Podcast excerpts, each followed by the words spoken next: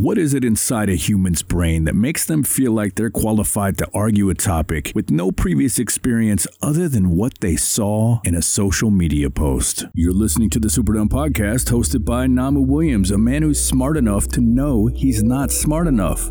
That's me. I'm the one who's not smart enough. I don't know why you're listening to me. There's a lot of people mouthing off recently about why shooting Jacob Blake was the right thing to do. And they're doing it by sharing posts they saw on social media that weren't fact checked. In fact, they included outright lies. What they were doing was they were mixing truth with fiction in order to push their narrative. Here's my response You people suck. You are everything that's wrong with the online world today. Stop regurgitating information without fact checking it first.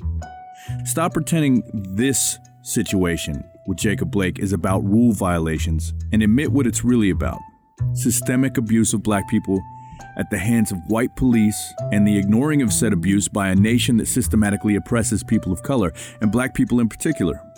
First, Jacob Blake did have a felony charge related to domestic abuse, but a lot of people are trying to say he's a pedophile because it was sex with a minor, but that charge does not say that it was sexual assault against a minor.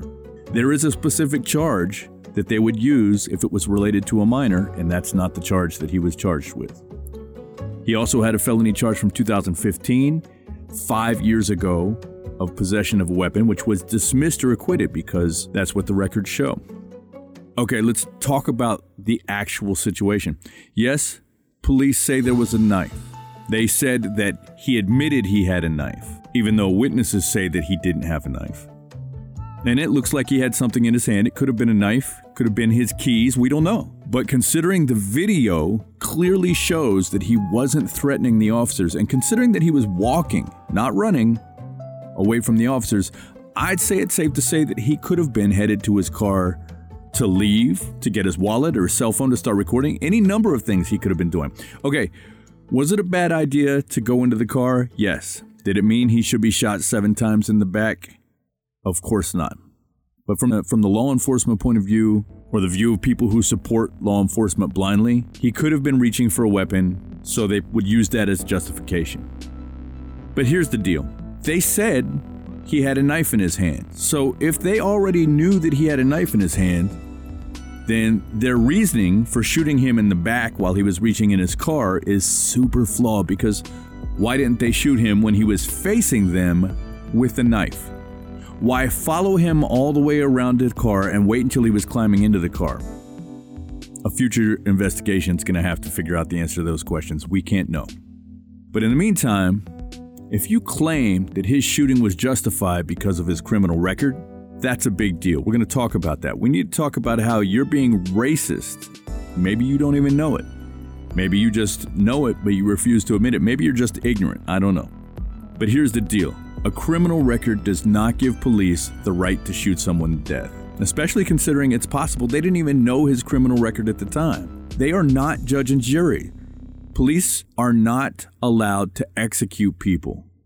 They are allowed to defend themselves or others, but in the absence of threat, they can't just shoot somebody.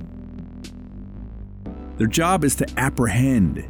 Their job is to investigate. Investigate, arrest if necessary, take that person into custody, and let the criminal justice system do its job, even though our criminal justice system is terrible.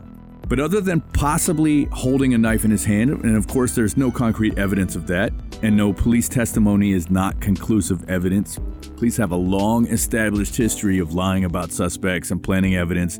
You and I both know this. But other than that possibility, there was no indication that he was a threat. Maybe he was, maybe it'll be determined that he was, maybe the shooting was justified, but you don't get to argue that it was based on his criminal record. But that's not even the real issue here. The real issue is that you're ignoring the overarching problem in our society and you're trying to make this about legality and rules and could've, would've, should've, instead of what it's really about. At the bare minimum, you're just a dumbass, or you're being a troll, or you're ignorant. But at worst, you're doing it because you don't give a shit about him or his children or the hundreds of thousands of black people who've been affected by police violence over all the years since slaves were freed. No rational, reasonable people are trying to argue that Jacob didn't do anything wrong. What they're trying to say is that he shouldn't have been shot seven times because of it, in the back, only inches away from his three little boys. They're trying to say that this kind of situation is just one small cog in a huge machine.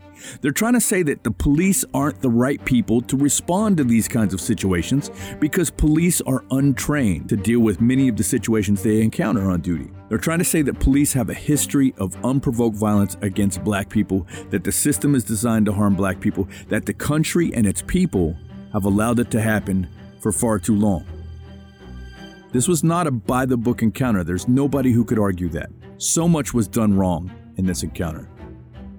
But it's clear to anybody who is a good person that this was just another attempted murder of a likely unarmed black man in a long string of what amounts to basically legalized murder of unarmed black people, going back hundreds of years. And if you don't get that, then you are part of the problem. AOB, wrap it up.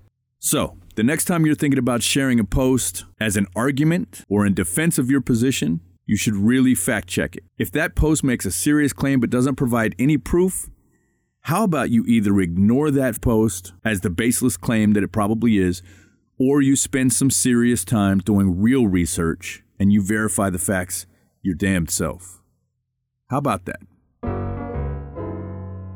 Okay, let's move on. I'm going to tell you five quick news items that I think are important to pay attention to. The first, schools are continuing to reopen across America, all the way from K through college, and we're continuing to see tons of reasons why they shouldn't be reopening, including thousands of cases of COVID 19. There is one positive, though. The University of Arizona reported that they may have been able to prevent an outbreak, and they did it in the most interesting way. They analyzed the sewage and discovered that there were people in that area that had contracted the virus, and so they did some testing and found out who those two asymptomatic cases were, and they saved the day.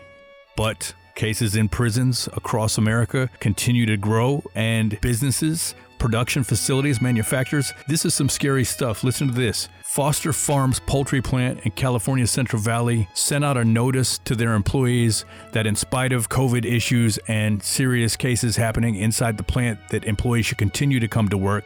Guess what? 8 people have died. 8 employees of that particular plant have died. Can you imagine if 8 of your coworkers died and your bosses told you to keep coming into work that everything was fine? Next, the stimulus has run out for many Americans, most in fact, and yet major corporations are still reporting record profits while layoffs are happening. People who were furloughed initially are now being laid off at major corporations like Coke, American Airline, MGM. We need that stimulus, and you guys should support whichever politicians are working hardest to get it for us. Some of you may have heard that the NBA canceled the playoffs in protests in support of Black Lives Matter. I applaud them for that.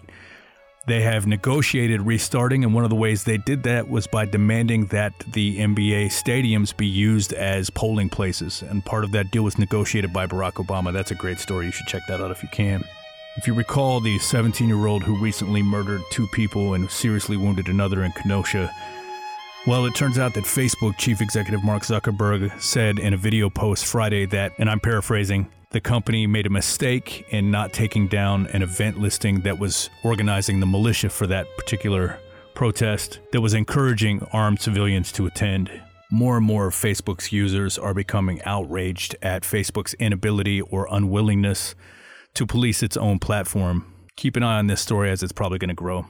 Finally, I'd like to touch really quickly on Chadwick Boseman. We all know he passed away yesterday from colon cancer.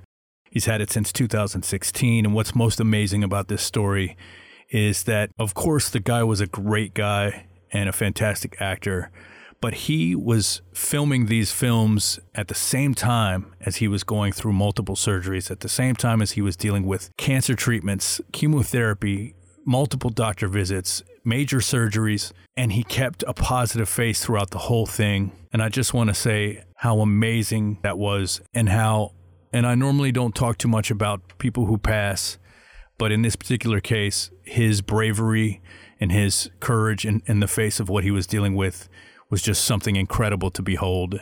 And I hope that other people going through similar circumstances will look to him for inspiration. Rest in peace. Quick disclaimer sometimes I present things on this podcast as if they were fact, but they may not be fact. Sometimes I get things wrong. In fact, it's probably a good idea if you do your own research and verify everything I say.